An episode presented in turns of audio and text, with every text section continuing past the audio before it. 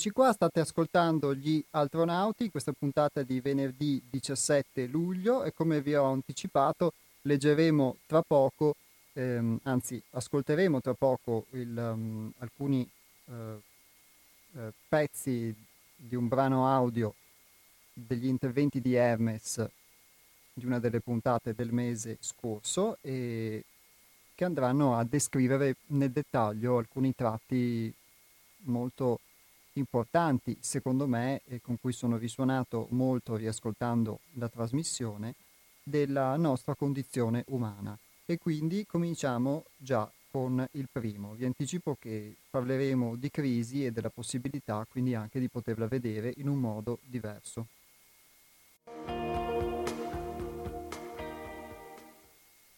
In questo momento storico si sta concretizzando una forma molto copiosa di cambiamento e naturalmente eh, si è sviluppata già dal 2001, io credo, io, questa è una mia visione personale, eh, con eh, torri, l'evento delle Torri Gemelle, nel 2009 si è succeduto un, un ulteriore evento con l'aspetto eh, diciamo, del collasso eh, del sistema finanziario che poi è stato ripreso e tamponato in qualche modo e oggi nel 2020 con questo discorso del coronavirus. Tutti questi processi stanno eh, incrinando quelle certezze e quelle sicurezze che prima fondamentalmente tutti davamo per scontati.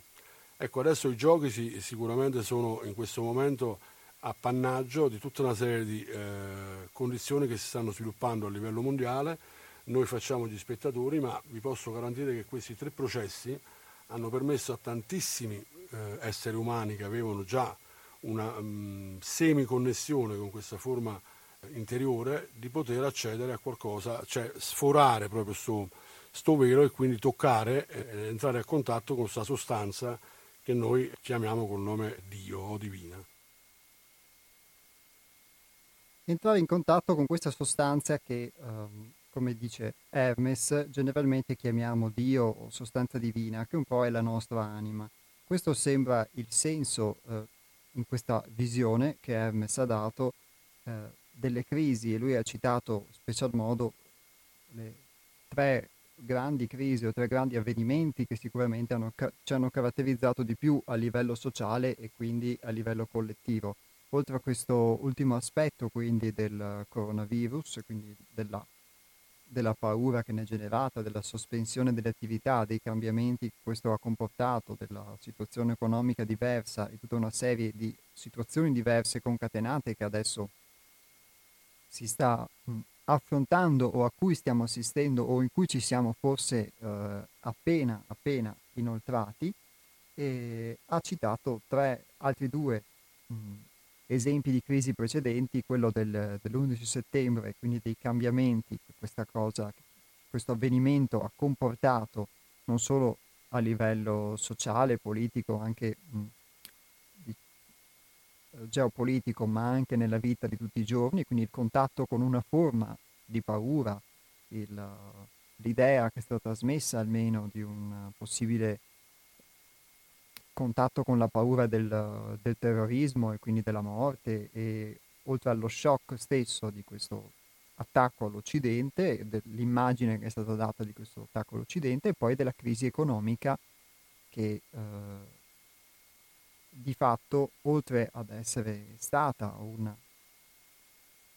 eh, una crisi del, del, cosiddetto capitalismo finanziario, è sicuramente stata anche eh, qualcosa che ha cominciato ad incidere nella vita delle persone ormai già dal, da quella che è la data simbolica di 12 anni fa, del 2008. Ma questi sono esempi a livello sociale a cui si aggiunge poi quest'ultimo eh, esempio del coronavirus.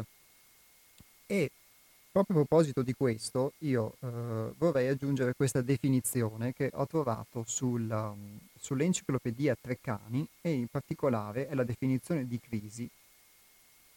E in particolare è tratta dall'edizione dell'enciclopedia italiana del 1931, quindi torniamo un po' indietro nel tempo, circa di 90 anni, però eh, secondo me è molto utile perché qui parla della crisi, è un'enciclopedia che dedica però alla parola crisi eh, soprattutto una terminologia ed una definizione medica e l'ho trovata interessante anche per quello, perché spesso in trasmissione si è parlato di crisi eh, come di opportunità.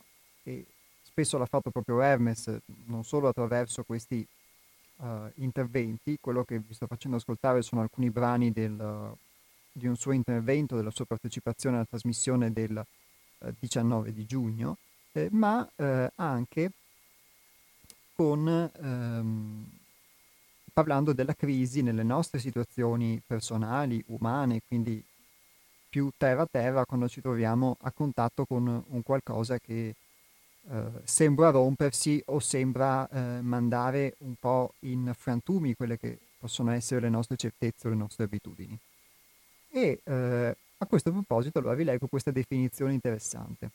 Crisi, dal greco crisis, giudizio, decisione. Questo termine viene differentemente usato in medicina per esprimere repentine modificazioni d'uno stato morboso, talora utili, talora nocive.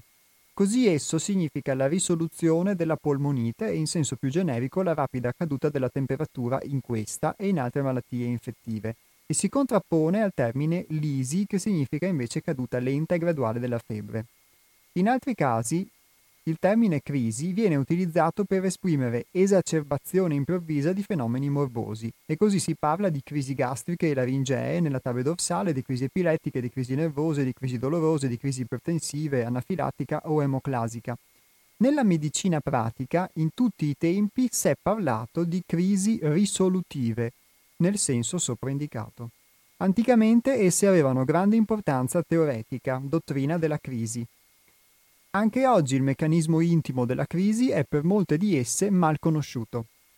Vi sono crisi che di riflesso ne provocano altre. Così l'accesso anginoso termina con un'altra crisi, la crisi poliurica con emissione d'abbondante, eccetera, eccetera. E eh, poi eh, dice la crisi poliurica accompagna la fine di molte malattie infettive, spesso le preannuncia ed è segno prognostico favorevole. Ho trovato molto interessante eh, questa definizione, non solo perché, eh, se vogliamo, può essere una curiosità vedere come la parola crisi, che venisse già ricondotta al greco crisis, che vuol dire giudizio e decisione, eh, ma eh, venisse utilizzata soprattutto in ambito medico, quindi un secolo fa. E eh, si desse importanza in questa definizione, cosa che mh, mm, non, non, credo accada altrettanto in, una, in un dizionario, in un'enciclopedia dei giorni nostri, eh, all'aspetto delle crisi risolutive. Proprio in questa frase che vi rileggo si dice nella medicina pratica in tutti i tempi si è parlato di crisi risolutive, eh, laddove appunto eh, questa crisi esprime una eh, esacerbazione improvvisa di fenomeni eh, morbosi, quindi praticamente indica una caduta, un picco massimo che comporta una caduta e spesso questa caduta, da quello che ho potuto capire de- di questa eh, definizione che vi ho letto, eh, porterebbe ad una um, fine, sia il segnale della fine, il picco massimo a cui segue la caduta, che è questa crisi, eh, che indica la fine di una malattia, tant'è che nel caso della crisi, poi qui particolare poliurica, beh, eh, prendiamo la telefonata, accompagna la fine delle malattie comunque, si stava dicendo. Um, la crisi poliurica accompagna la fine di molte malattie infettive, fatalità, e spesso le preannuncia ed è segno prognostico favorevole. Quindi la crisi è un, sin- è un sintomo, secondo questa de- definizione data appunto dalla eh, enciclopedia, enciclopedia italiana del 1931 di Cesare Patrizi e Giacinto Viola, eh, eh, è un sintomo, è un, um, un segno prognostico favorevole che quindi indica una prognosi favorevole. Quindi i medici dell'epoca, si parla qui di medicina pratica, quindi questo, io sto riportando questo fatto, lo consideravano favorevolmente. Pronto?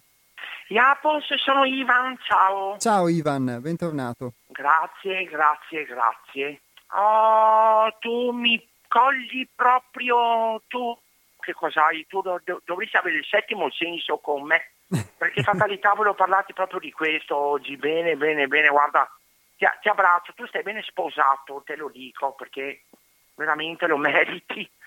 Comunque, a parte gli scherzi, allora la crisi, dunque, mh, mm, premetto che allora io quando mh, mm, ho qualcosa che non va, sia dal punto di vista emotivo, sia dal punto di vista spirituale, sia dal, dal punto di vista fisico, io praticamente me ne accorgo, nel senso che io lo sento. Per esempio, se io, so, se io per esempio sento che mh, mm, non sto bene in maniera emotiva, mi va in allarme e il corpo spirituale e mi va in crisi anche il corpo fisico. Perché se per esempio io ho un'emozione forte, tipo quando io ho le crisi di panico, visto che parliamo di crisi, quando parliamo di crisi di panico comincio a avere anche problemi fisici, tipo la pelle sulle mani, la dermatite, faccio magari mh, mm, faccio fatica in bagno, magari, oppure mh, mm, vado in bagno un po' di più, cioè sono tutte cose emotive e psicologiche che vanno in allarme a livello anche spirituale perché poi mi voglia magari di pregare di più, magari mi faccio delle domande mm, nella mia anima, piuttosto faccio una meditazione musicale, quindi magari chiudo gli occhi e mi fermo a meditare, insomma mi vanno in allarme tutti i tre corpi, quindi sia quello fisico che quello spirituale che quello emotivo. La crisi emotiva è un, è un po', più difficile da gestire perché almeno io parlo per me, magari sto andando fuori tema, ma parlate no, di no. crisi, quindi certo. spero di no. No, no, non sei fuori tema. Allora, quando per esempio a me vengono le crisi, quelle, mm, quelle che ti parlavo tempo fa, quelle anche di panico e altre cose, quelle sono un po' più difficili da controllare a livello, diciamo, medico e fisico.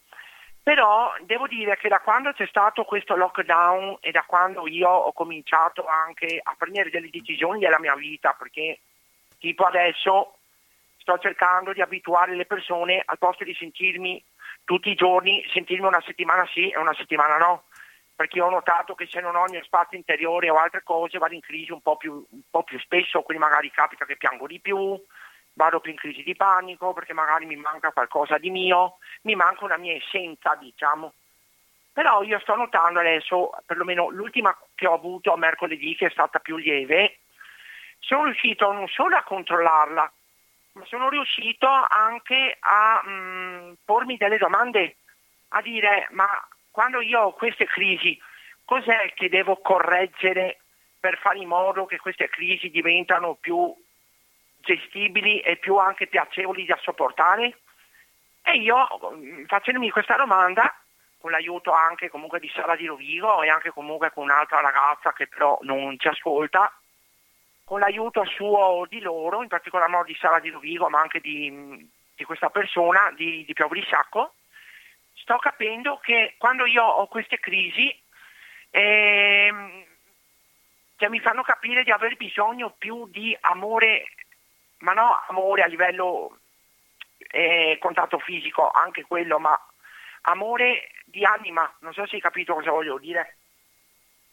Io sì. ho più bisogno di amore spirituale e quindi io magari mi rifugio, quando ho queste crisi mi rifugio su questo amore spirituale che poi mi permettono anche di, di, volermi bene ancora di più e di voler bene anche agli altri ancora di più e di essere mm, una persona diciamo più, equilibra- più equilibrata di quella che ero prima, non che prima non lo ero, ma no, sai Apos, tu mi dici che sono profondo, io comunque mh, mm, quando ti ripeto, quando ho qualcosa che non va, io lo sento, perché mi vanno in allarme tutti i tre corpi, sia se ho un problema fisico e mi va in allarme l'emotivo e spirituale, sia se ho un problema emotivo, quindi fisico e spirituale, sia se ho l'altro problema sull'altro corpo, quindi se ce l'ho emotivo mi va spirituale e fisico, quindi comunque mi vanno in allarme tutti i tre corpi e quindi io comunque riesco a capire che cosa ho.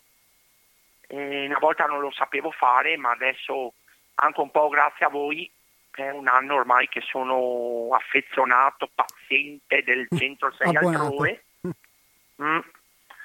Ecco, e allora um, ho imparato a fare anche questo, quindi a sentire di più cosa, cosa avverto, cosa ho, cosa sento, cosa provo e dopo farmi anche delle domande, dire ma adesso ho sta roba qui, dove devo correggermi? Non so se hai capito, magari sì, sono fuori tema per carità, ma No, no, sei perfettamente in tema, Ivan. Sono, sono lineare, dici? Sì, eh, se posso, anche così vedo se eh, ho colto il senso del tuo messaggio. Prego, prego. Praticamente da quando vivi queste crisi e le, le osservi in modo diverso, ti, ti, sono state utili per porti delle domande, per, mh, in questo senso, ti sono state utili come strumento? Oltre diciamo che per che portarti ogni crisi, un... che, ogni crisi che io praticamente ho, mi pongo sempre delle domande, ma non solo, mi studio anche, studio anche la mia anima, nel senso la mia anima cosa pretende da me, cosa vuole da me che io devo rinunciare a fare. In questo caso stare meno con le persone perché magari ho bisogno di stare per conto mio di più con la mia anima e allora la mia anima mi dice guarda che tu stai facendo degli errori grossi, quindi vedi di metterti, cioè quando io vado in crisi, quando io vado in crisi è un segnale come per dire guarda che tu stai andando fuori binario, quindi vedi di, vedi di metterti in careggiata. Come... Perfetto, grazie Ivan sai, della tua testimonianza e del tuo messaggio. Grazie Japo. Alla Saluta prossima. Di voi, chiaro, sempre. E, e cosa dire agli ascoltatori? Io dico che comunque mh, avere queste cose qui, comunque capire anche cosa si vuole non solo a livello di vita ma anche a livello spirituale ed emotivo è la cosa che secondo me è giusto imparare a fare anche perché così facendo hai una crescita e hai anche poi tu una tua felicità interiore anche perché adesso da quando io ho applicato queste cose comincio a dormire di più comincio a stare meglio, comincio a sentirmi meglio, le crisi sono più leggere, le gestisco meglio. Quindi, cioè, sai, porti delle domande e avere anche delle risposte non è male, non è poi così male. Eh? No. Mi auguro questo agli ascoltatori di trovare l'equilibrio che ho trovato io in, questo, in questi pochi giorni, da una settimana a questa parte, ecco. Perfetto, beh, l'auspicio allora che tu possa mantenerlo al, al tuo meglio, questo equilibrio armonico. E ti ringrazio del tuo intervento, Ivan, della tua testimonianza. Prego, figurati, ci sentiamo alla sono prossima. profondo, io cerco di essere sempre più profondo perché sono cose che sento comunque. Certo, beh, si, si percepisce questo, infatti, in quello che dici. Infatti. Grazie, Ivan. Chi, chi vede a volte e chi non vede, vede più di chi vede, lo sai, no? Eh sì, credo che tu eh sia sì. proprio un esempio di questo. Purtroppo sì. Grazie. Prego, figurati. Ciao, ciao Jacopo, Ivan, un abbraccio. un abbraccio. Grazie. Ciao carissimo, ciao ciao. Ringrazio Ivan per questo suo intervento e mh, ricordo a voi che siete in ascolto il numero per poter eh, intervenire e dire la vostra in diretta che è lo 049 880 90 20. 049 880 90 20 e eh, l'intervento di Ivan appunto non era per nulla fuori tema ma eh, secondo me c'entra molto perché lui ha portato poi la sua mh, testimonianza eh, di come eh, attraverso queste crisi che lui poi ha spesso descritto diciamo che possiamo definire sia emotive sia mh, in parte fisiche come eh, ognuno a modo suo magari può vivere delle crisi in modo diverso, eh, riesce a porsi delle domande. Già questo è qualcosa, quindi già eh, il porsi delle domande non solo è qualcosa, ma è qualcosa secondo me di molto importante perché spesso abbiamo, parlo per esperienza personale, quel punto di domanda molto sottile nella testa che eh, non è il punto di domanda del, dei dubbi costanti che talvolta magari potremmo anche evitare di avere perché diventano quasi un'abitudine, ma è il punto di domanda invece più profondo, più silenzioso che ci porta a mettere in discussione il senso di tante cose che facciamo e che diamo per scontate, ma che eh, forse tanto eh, scontate non sono e che possono portarci a cambiare delle abitudini. E eh, il senso di questa trasmissione e anche dell'ascolto degli interventi di Hermes, di questa um, di questo format, uh, di questa, più che format che è una parola molto mh, mm, brutta, uh, direi uh, di questa nuova ispirazione che è arrivata al centro, che è stata tradotta in queste ultime tre puntate, è anche proprio questo, di poter fornire degli spunti, anche attraverso la, mm, la voce diretta, che sono diversi sicuramente rispetto ai molti brani che abbiamo letto nel corso di questi anni di trasmissione. E eh, potersi porre delle domande direi che è qualcosa di molto interessante. Poi le risposte talvolta questo lo dico sempre per esperienza personale, talvolta ce le diamo per accontentarci perché magari mm, noi abbiamo un problema e anziché poter essere aperti eh, a quello che la vita ci propone e che può essere mh, mm, utile anche come, come, risoluzione di un nostro problema, ci facciamo le domande e ci diamo anche le risposte un po' alla Gigi Marzullo.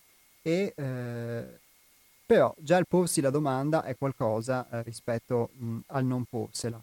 E soprattutto mh, anche dall'intervento di Ivan lui parla di amore spirituale, poi ognuno ovviamente può intenderlo uh, come vuole in base alla sua esperienza, in base alla sua sensibilità, ma uh, sicuramente spesso si sente parlare di crisi mistiche, ma al di là del, delle esperienze altrui, credo sia reale per molti che si abbia l'esigenza, soprattutto quando eh, si ha la possibilità di vivere la limitatezza magari di alcune eh, esperienze, eh, si ha la necessità, come, come, l'aria talvolta, come il cibo, di un amore, di una serenità, di una pace, di un'armonia che noi possiamo definire divino o spirituale perché è qualcosa a cui riusciamo a dare solo questi termini, ma che è esistenziale, che è, che è profonda. E un aspetto eh, utile che si può vedere di queste crisi, come quelle che ha citato Hermes, che a scaglioni di una decina d'anni più o meno sono intervenute comportando delle grandi modificazioni al nostro modo di pensare, da un lato sicuramente queste crisi hanno, hanno portato un rafforzamento di alcuni sistemi di potere, di alcuni sistemi di controllo, eccetera, eccetera, ma hanno permesso, come diceva Hermes, eh, a chi aveva un sentore diverso, a chi aveva una percezione, un modo di vivere leggermente diverso, a chi aveva questo punto di domanda che silenziosamente si insinuava tra un pensiero e l'altro o tra un'attività e l'altra, di poter emergere con, eh, ancora, prendendosi ancora più spazio come una, una breccia in una, in una, diga o in un muro. E, eh, e chi coltivava una semiconnessione con, con una parte di lui che poi appunto possiamo definire anima, possiamo definire divino, poi si eh, ha, ha, avuto occasione in molti casi di poter rafforzare anche dal crollo del, di tante convinzioni sociali, di tante convinzioni collettive, questo suo desiderio di qualcosa di diverso, di qualcosa di più intimo, di più interiore. Siccome anche nella puntata precedente abbiamo parlato di spiritualità e di materialismo e ovviamente nonostante gli argomenti eh, le puntate si eh, intersecano tra di loro, questo può essere un buon esempio di spiritualità, tra virgolette, dato che mi era stato anche chiesto di poter dare una definizione a que- alla spiritualità, ossia eh, la ricerca di qualcosa di essenziale che però a forza di cercarlo all'esterno ti accorgi a un certo punto che è dentro di te e, e puoi trovare diversi gradi in cui all'esterno lo puoi rispecchiare eh, di qualcosa che è dentro di te, qualcosa che è originario, qualcosa che è autentico. Torniamo in diretta tra poco proprio a parlare di questo e quindi riprendiamo il filo del nostro discorso e invito poi chi volesse intervenire a poterlo fare perché anche come l'intervento del nostro ascoltatore Ivan era perfettamente in tema e ha proprio era proprio in sintonia con quello che è il senso della trasmissione, ma anche se avete qualcosa di diverso da dire o esprimere nel portare la vostra testimonianza, non vi preoccupate perché le... siamo aperti, questa trasmissione è aperta ad accogliere tutti i punti di vista. L'unica cosa che eventualmente vi chiedo, qualora dovessero esservi diverse telefonate come a volte, capi- a volte capita, di poter restare circa nei, nei due o tre minuti, eh, perché così si dà la possibilità poi a tutti di poter eh, intervenire, esprimere, eh, esprimere la propria opinione, perché a volte succede che magari alcune telefonate sono un po' più lunghe, alcune più brevi e chi telefona dopo eh, è costretto ovviamente a ridursi, a ridurre il proprio intervento a 30 secondi, un minuto e quindi così possiamo dare un po' più spazio a tutti. A tra poco. Move from your garden, the distance grows,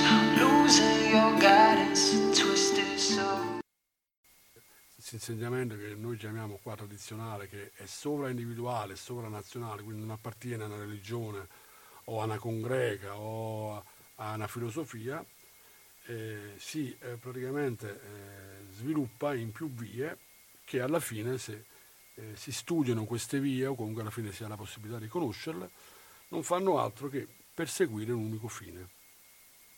L'unico fine è quello che il risveglio dell'uomo. Naturalmente, noi abbiamo spiegato più volte che se ci deve essere un risveglio dell'uomo, non si può non ammettere che c'è qualcuno che dorme. Eh, in India parlano della liberazione, la chiamano um, um, moxa.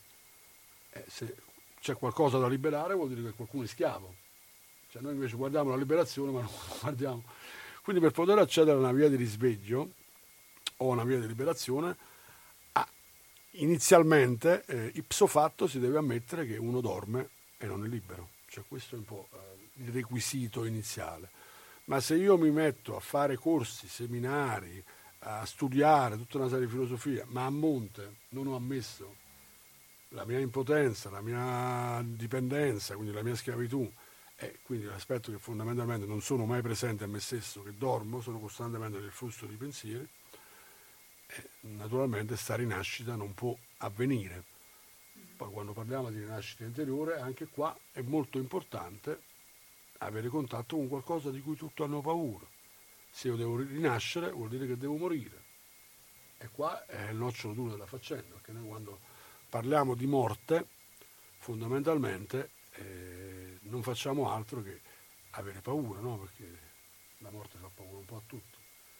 Ma in una vita, se voi guardate, muoiono i rapporti, muoiono gli stati, muoiono le piante, muoiono i cicli, le stagioni, quindi si muore costantemente. Noi siccome abbiamo perso il contatto con la realtà viva della vita, del principio di vita, e, e mentalmente la mente ha questa uh, capacità di voler sempre fluire e quindi si sviluppa un aspetto spazio-temporale dove praticamente si cerca di rendersi immortale attraverso i ricordi, attraverso le memorie, ma fondamentalmente un uomo per poter trasformarsi e cambiare veramente deve morire a quello che era. Io facevo l'imprenditore e sono dovuto morire a quella condizione, che non era solo un vestito, ma eh, era un investimento di oltre 25 anni di lavoro che alla fine racchiudeva un grosso spazio della mia personalità. Anche quando uno finisce la scuola deve morire a quello che è lo studente, deve iniziare un processo dove si deve inserire nella società. L'esempio di Hermes, oltre a portare la sua esperienza eh, pratica della, dell'aspetto di aver dovuto lasciare andare eh, l'immagine e la vita da imprenditore o gli aspetti di quando in determinate fasi della nostra esistenza dobbiamo lasciare andare qualcosa,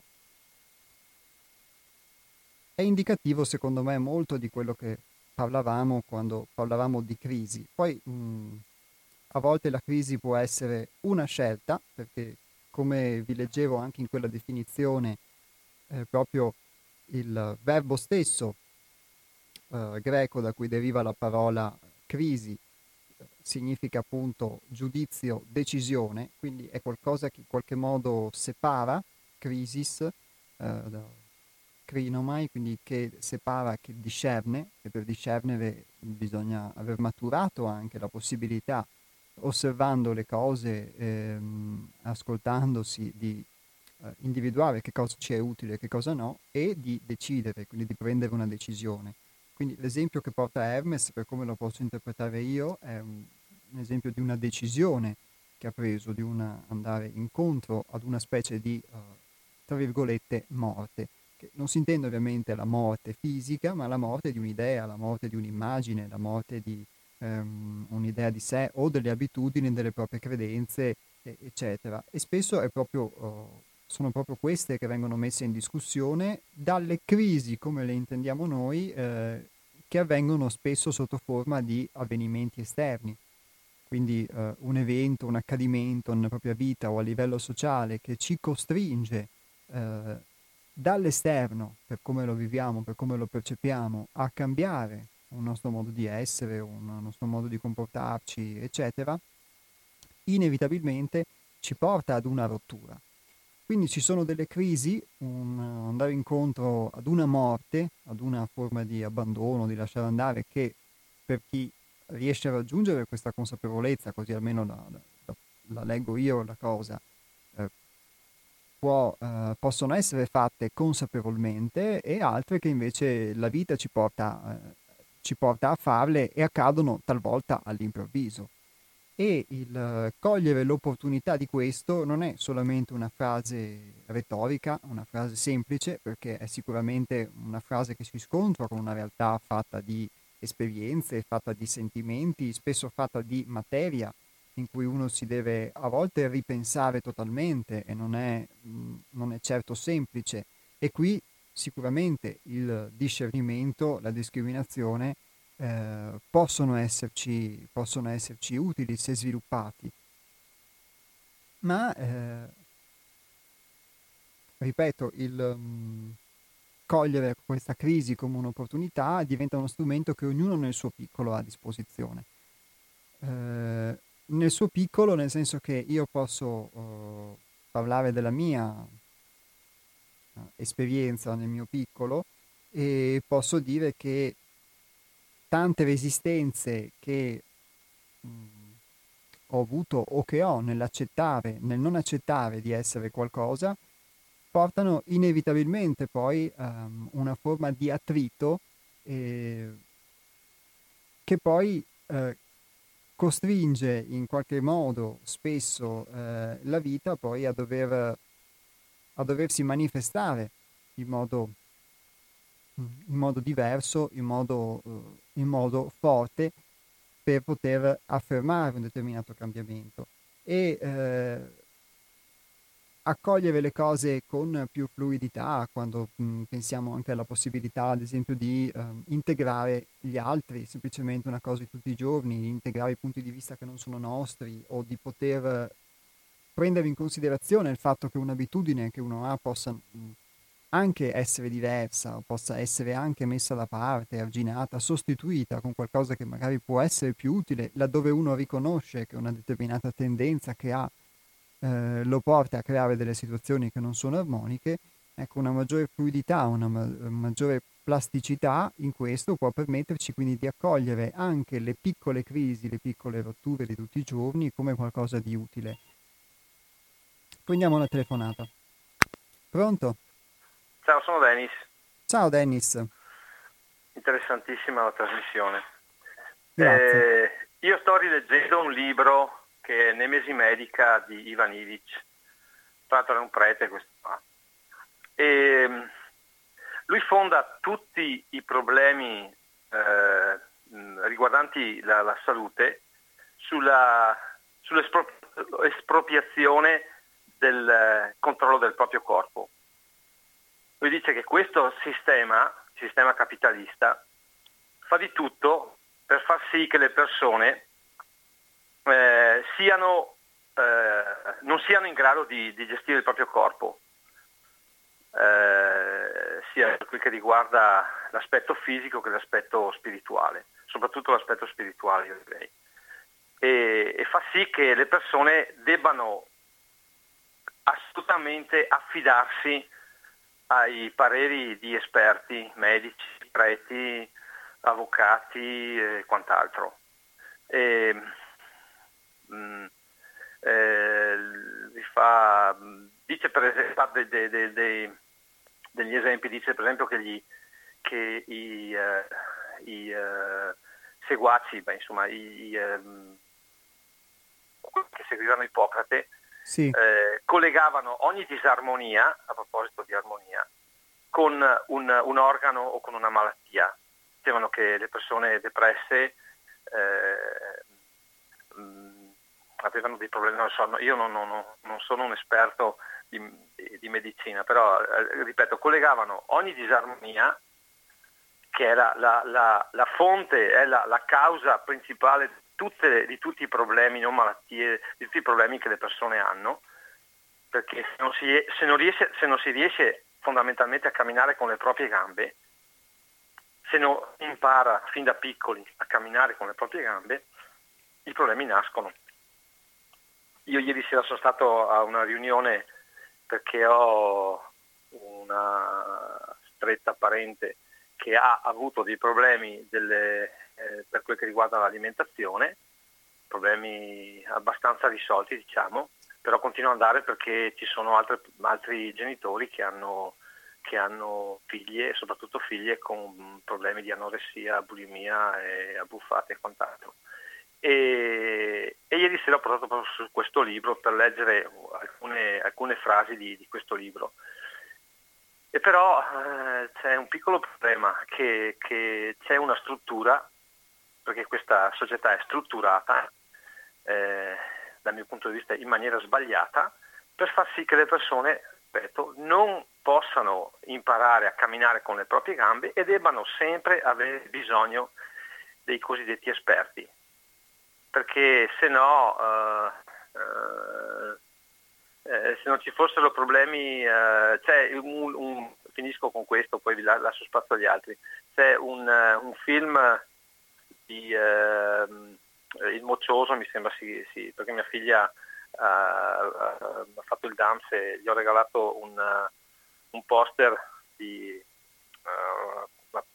di, ehm, di questo film che ho trovato in giro.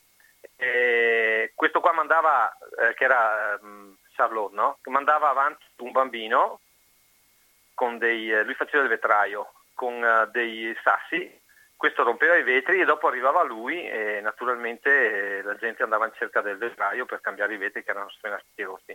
Quindi, ripeto, c'è l'esigenza del mercato prima di tutto eh, se, e quindi una società strutturata in questo modo non certamente far sì che ci sia armonia nelle persone. Vi saluto, buona giornata. Grazie Dennis, buona giornata anche a te, grazie dell'intervento. Beh, il, mm, l'argomento di Dennis eh, è ovviamente perfettamente coerente con, con, la trasmissione. Intanto, diciamo anche lui con questa sua lettura eh, sicuramente è entrato in sincronia con, eh, con la definizione anche che ho letto prima in quell'enciclopedia della lingua italiana del 1900 eh, 31 che parlava della crisi riferendosi prettamente a qualcosa di medico. Tra l'altro, nonostante in quegli anni ci fosse stata una grave crisi mm, economica, che era quella famosa del 29, ma evidentemente non si usava questa parola per definire qualcosa di questo tipo.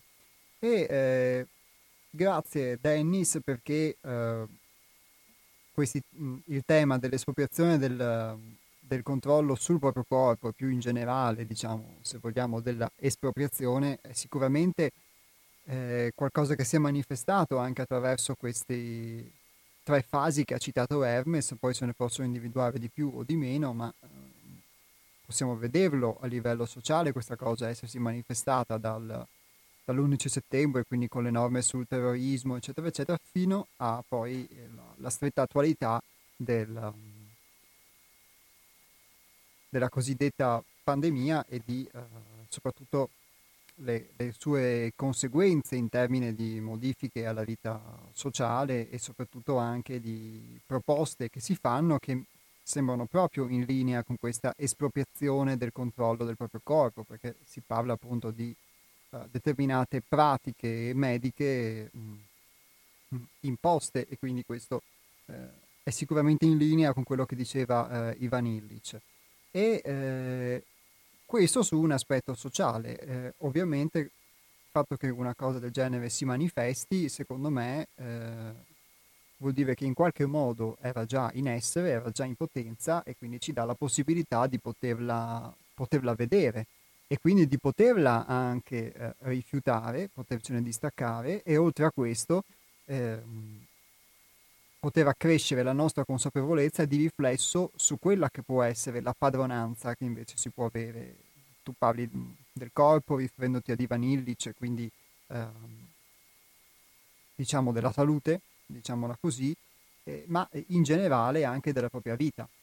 E allora si comincia a porsi quelle domande di cui si parlava, eh, questa semiconnessione con il divino qualche modo emerge, bussa alla porta e cominciamo ad accorgerci che oltre a tutta una serie di convinzioni trasmesseci dalla società che sembrano mirare a quello, sembrano appunto mirare dall'esterno a, uh, renderci sempre più dipendenti da tutti questi tecnici, fino anche no, la palese manifestazione in questa crisi di un, un comitato che dettava addirittura le sue norme a, ai politici eletti, e eh, però noi oltre a poterci distaccare eh, da questo, cominciamo allora a porci delle domande. E lì, mh, mm, questo parlo per la mia esperienza e nel farlo credo anche di poter dar voce alle varie esperienze del gruppo che si sono, sono state espresse più volte nel corso delle, delle varie puntate, ci si comincia a rendere conto anche della difficoltà di poter avere questa padronanza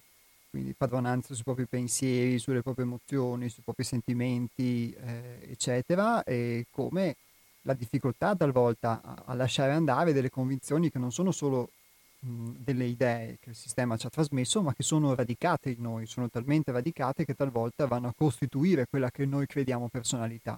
E questo ci porta a dover quindi mettere in discussione anche l'idea che abbiamo di noi stessi, perché pian pianino, velo dopo velo, buccia dopo buccia, eh, crosta dopo crosta eh, rimane sempre, tra virgolette, meno e, e quel meno è quella nostra parte originaria, quella nostra parte autentica che in realtà è un più, è un plus valore.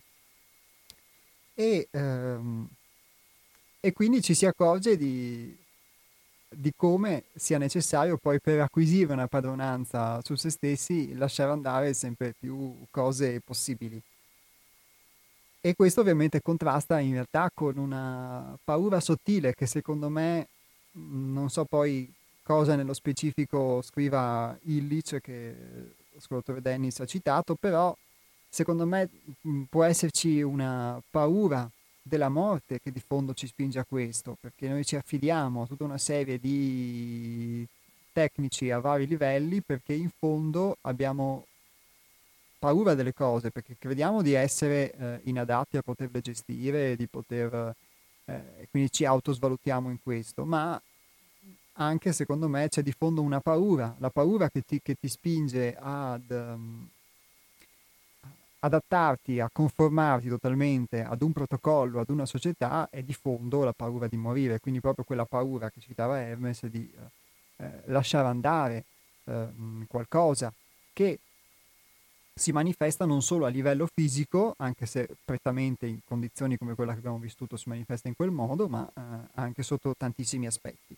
E mh, sicuramente l'intervento di Dennis fa il, uh, da ottima tessera di un puzzle, che è quello che abbiamo affrontato anche con Hermes nel corso di queste trasmissioni di questi due mesi, che è quello della tecnocrazia, che si è arrivati a, a un tal punto di... Um, meccanizzazione della vita dell'essere umano, di distacco da quella che è la natura e da quella che è anche la nostra natura intima, eh, interiore, eh, che si è diventati, e nella misura in cui non ci si distacca da questa società lo si diventa inevitabilmente, un po' degli automi, fino anche alla manifestazione estrema di questa tecnocrazia che diventa l'appoggiarsi a un qualcosa di esterno, ai cosiddetti esperti, per tutto. E fino anche poi gli esperti si affidano a qualcosa di esterno, ulteriormente esterno all'essere umano, che poi diventa magari la tecnologia o diventa qualcosa di simile, eh, dimenticando che l'abbiamo creata noi.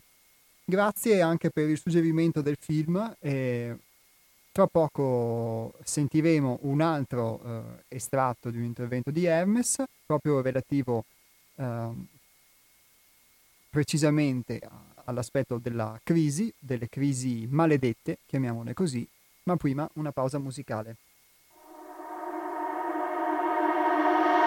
I was searching in the ocean for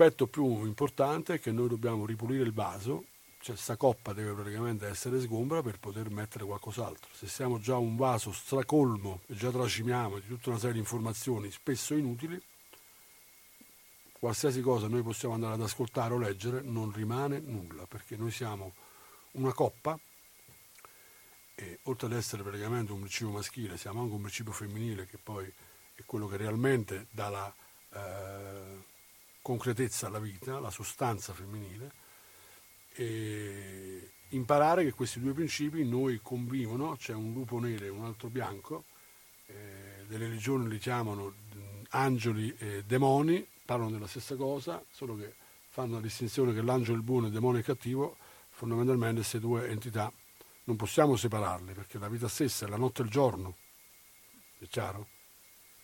Nell'attimo in cui noi facciamo questa separazione scendiamo dalla vita. Dobbiamo armonizzare perché, eh, sai, anche i diavoli fanno le pentole senza i coperci, i coperci poi li mette l'angelo. Tante volte eh, quelle cose che noi riteniamo più cattive che ci capitano nella vita, non so, una separazione, abbiamo paura oppure perdiamo un lavoro, è una cosa praticamente che malediciamo, quindi quando parliamo di maledizione parliamo di cose mh, diaboliche, eh, a un dato momento ci troviamo in una condizione e si apre un mondo totalmente nuovo che se non avessimo avuto quell'esperienza negativa non avremmo avuto la possibilità di accedere a qualcos'altro. È un esempio molto bello e molto calzante questo che secondo me mh, viene da Hermes di quando ci capita qualcosa che ci costringe in qualche modo a mm, mettere totalmente in discussione noi stessi e ovviamente la prima reazione che spesso si ha è quella di maledire questa situazione, maledire una condizione che ci ha eh, comportato una, uno stop, ci ha comportato un, un fermo, ci ha comportato una rottura e mh, talvolta come eh, una malattia, dato che l'ascoltatore di prima Dennis citava Ippocrate, può essere indice di una forma disarmonica e il suo manifestarsi, come nel caso della crisi di quella tecnologia medica, ehm, il suo manifestarsi ci permette di poter guarire o è un indice prognostico favorevole, così altrettanto può capitare nella vita. E ovviamente c'è crisi e crisi, c'è sicuramente una difficoltà di affrontare mh, dei cambiamenti, di affrontare dei dispiaceri, di affrontare dei dolori, però eh, pian piano, mh, prendendo in considerazione forse quantomeno questa possibilità, eh, si ha modo anche di poter vedere quello che si vive in modo diverso. Capita che se non si prende in considerazione questa possibilità, l'alternativa quando ci troviamo davanti ad una condizione di questo tipo può essere quella di nascondere la testa sotto la sabbia o di continuare come prima ehm, cercando di eh, tamponare e cercando di attenuare. Ma spesso siamo proprio portati nella condizione di non di non riuscirlo a fare ed è proprio questo che ci spinge in qualche modo, mettendoci a volte con le spalle al muro, a, a metterci in discussione.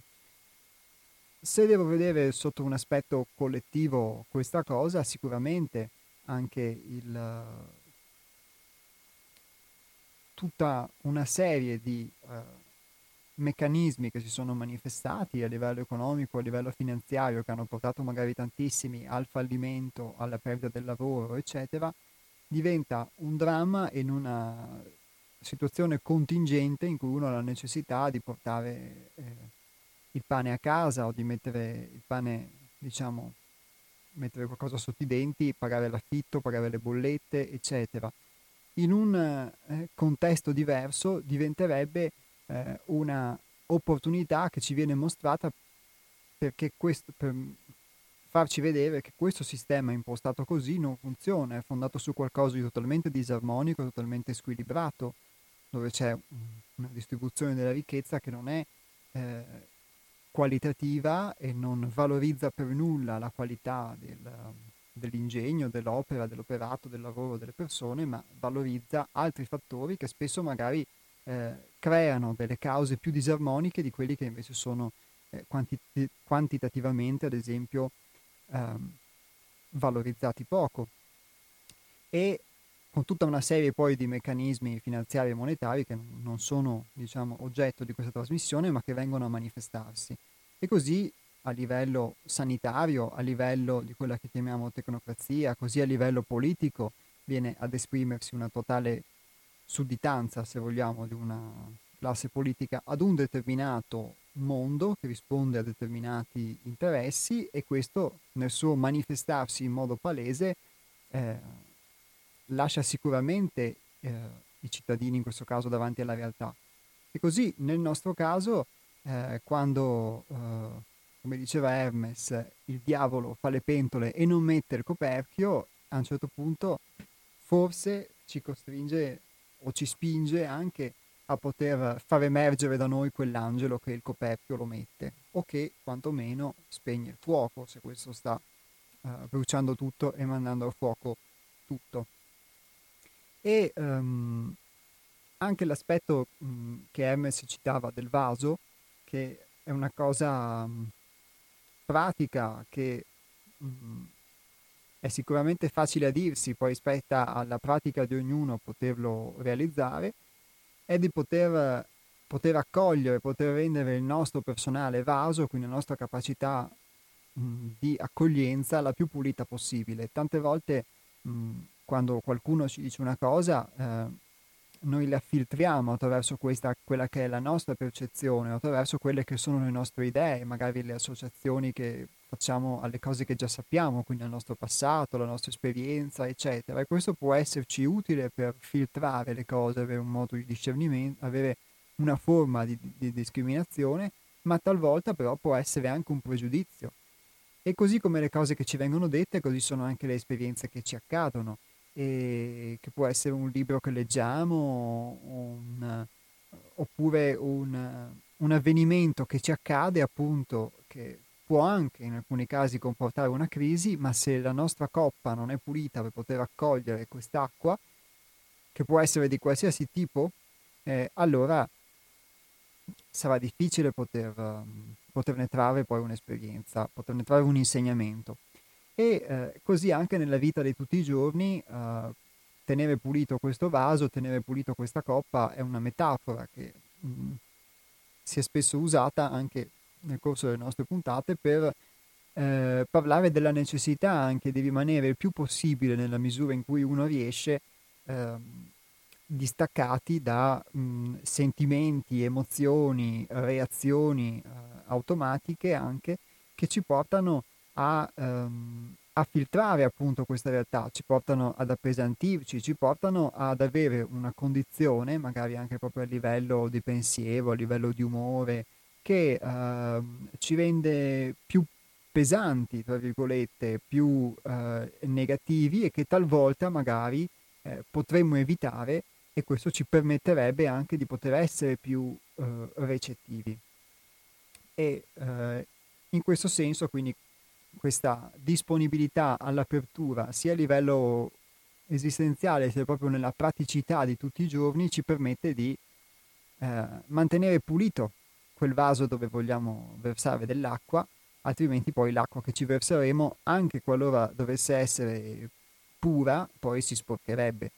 Oppure quantomeno a svuotarlo il nostro vaso, perché tante volte abbiamo un vaso che è pieno e eh, andiamo a versarci sopra l'acqua e ovviamente il vaso trabocca perché la nostra possibilità di capienza è, è ridotta perché siamo pieni di altro e a volte proprio le crisi nel senso di avvenimenti che ci costringono a modificare il nostro modo di essere, come, sono come un, un, colpo di gomito che rovescia il bicchiere e svuota il vaso. Quindi se guardiamo l'aspetto utile sicuramente ci permette poi di poter riempirlo diversamente.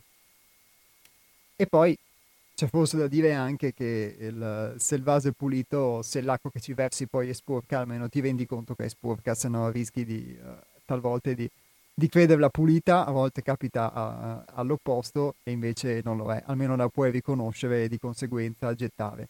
Un'altra pausa musicale, poi ritorniamo sempre con un altro intervento in tema. Ricordo il numero per chi volesse intervenire in diretta che è lo 049 880 90 20 049 880 90 20 oppure per gli sms il 345 18 91 68 5. A tra poco.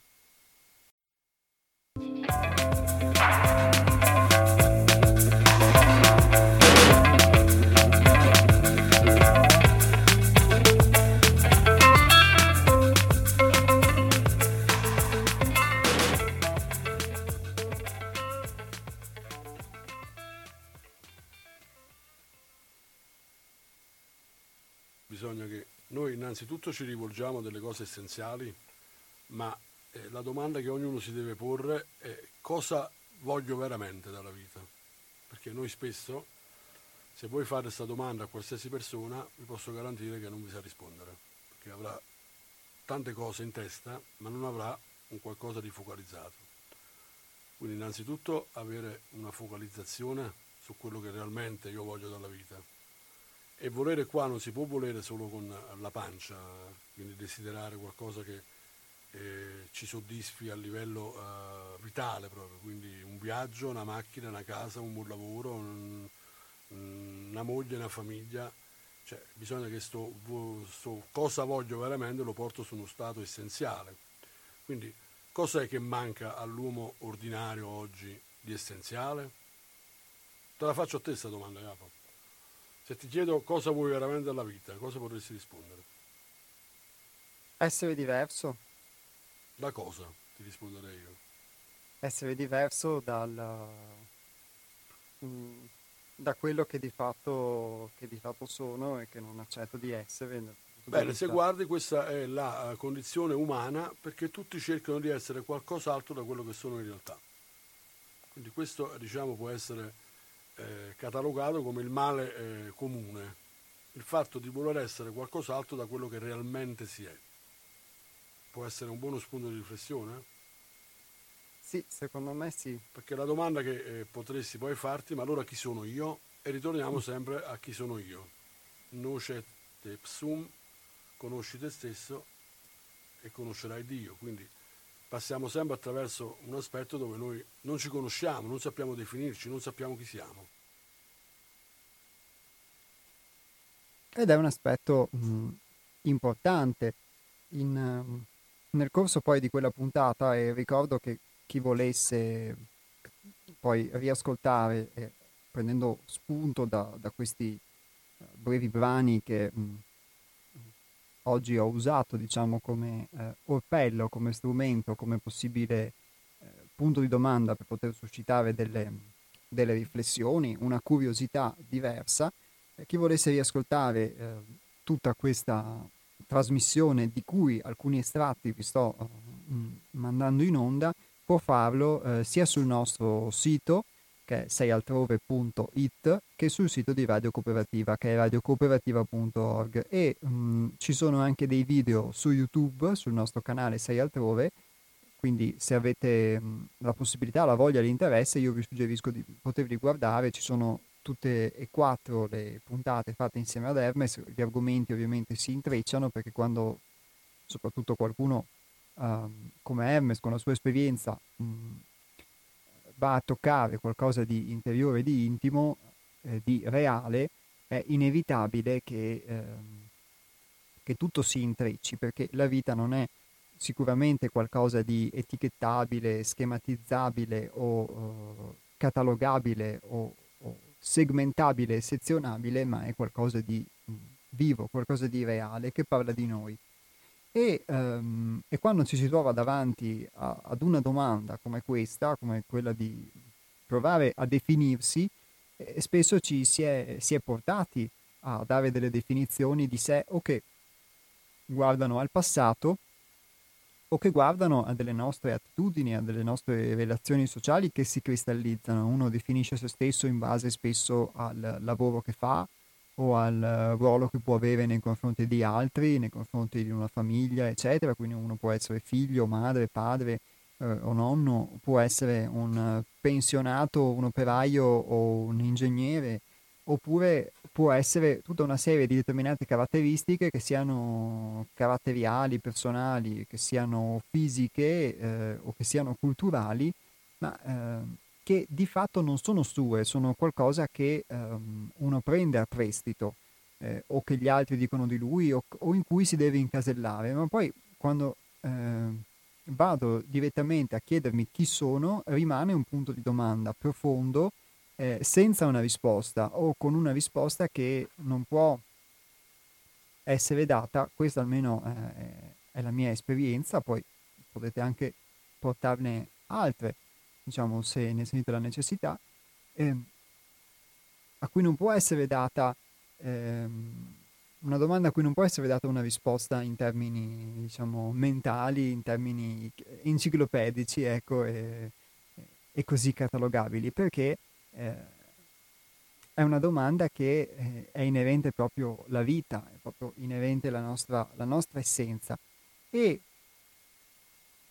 uno mette un vestito e però spesso capita che vorrebbe avere il vestito di qualcun altro, o vorrebbe cambiare qualcosa del suo vestito, eccetera, e non si accorge effettivamente che anche se avesse il vestito di qualcun altro, eh, anche quel qualcun altro a sua volta forse vorrebbe avere il vestito di qualcun altro ancora, oppure eh, anche se potesse eh, completare con qualcosa di esterno, arricchirsi quantitativamente con delle cose esterne, eh, delle condizioni esterne, spesso la, non cambierebbe la sua condizione o magari potrebbe addirittura per certi aspetti peggiorarla perché magari noi attribuiamo a delle cose, delle condizioni esterne eh, la possibilità di un cambiamento eh, se fossi così, se avessi determinate caratteristiche, se avessi determinate cose, eh, allora potrei e, eh, e quando ce le abbiamo ci accorgiamo magari che non è per nulla così.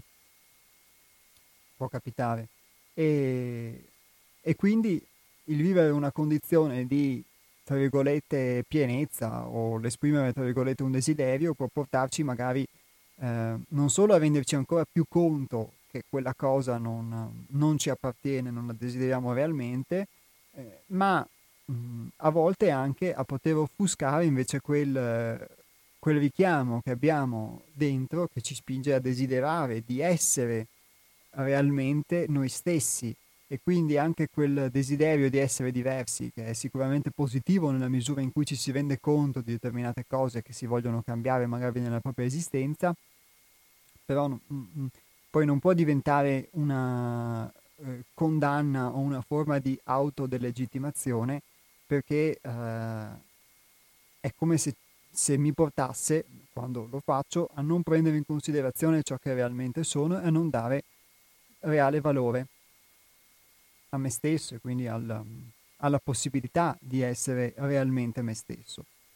E, ehm, al di là delle parole che a volte sono difficili da poter usare per poter esprimere una condizione di questo tipo, eh, il mio auspicio è che questa, questa, considerazione di Hermes possa trovare breccia in, in molti di voi e spingere soprattutto a, a riflettere su questa domanda, a poter trovare dentro di sé lo spazio per poter accogliere questa domanda eh, sul chi sono io. Sicuramente eh, chi può aver eh, conosciuto i filosofi del passato potrebbe dire appunto che conoscendo noi stessi noi conosciamo Dio, conosciamo l'universo, conosciamo la realtà, eccetera. Però sarebbe un, forse una forma di conoscenza sicuramente molto detta e, mm, e poco praticata. Eh, posso dire per la mia esperienza che è reale che nella misura in cui eh, si ha la possibilità di accedere a delle informazioni diverse che ti permettono di eh, guardare te stesso in modo diverso, accogliere le, eh, ed integrare gli altri, il punto di vista degli altri in modo diverso e una visione nella misura in cui riesci a farlo diversa dalla tua, più plastica e più aperta o più visioni, allora si ha anche la possibilità uh, di avere quindi degli strumenti di osservazione diversi e anche quindi di guardare e di conoscere la realtà esterna in modo diverso.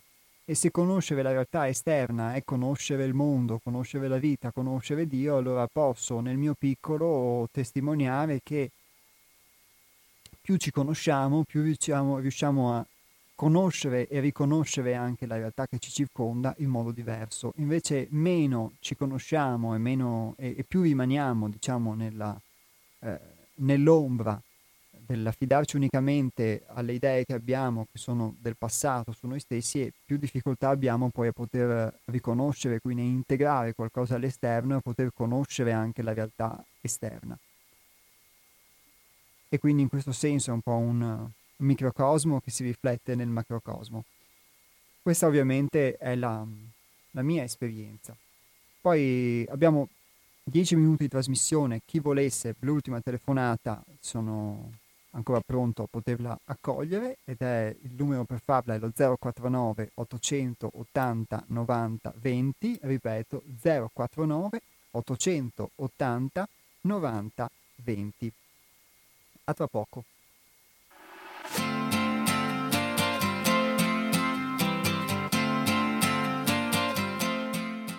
Torniamo in diretta perché nel frattempo ci ha raggiunto una telefonata e quindi la raccolgo. Pronto?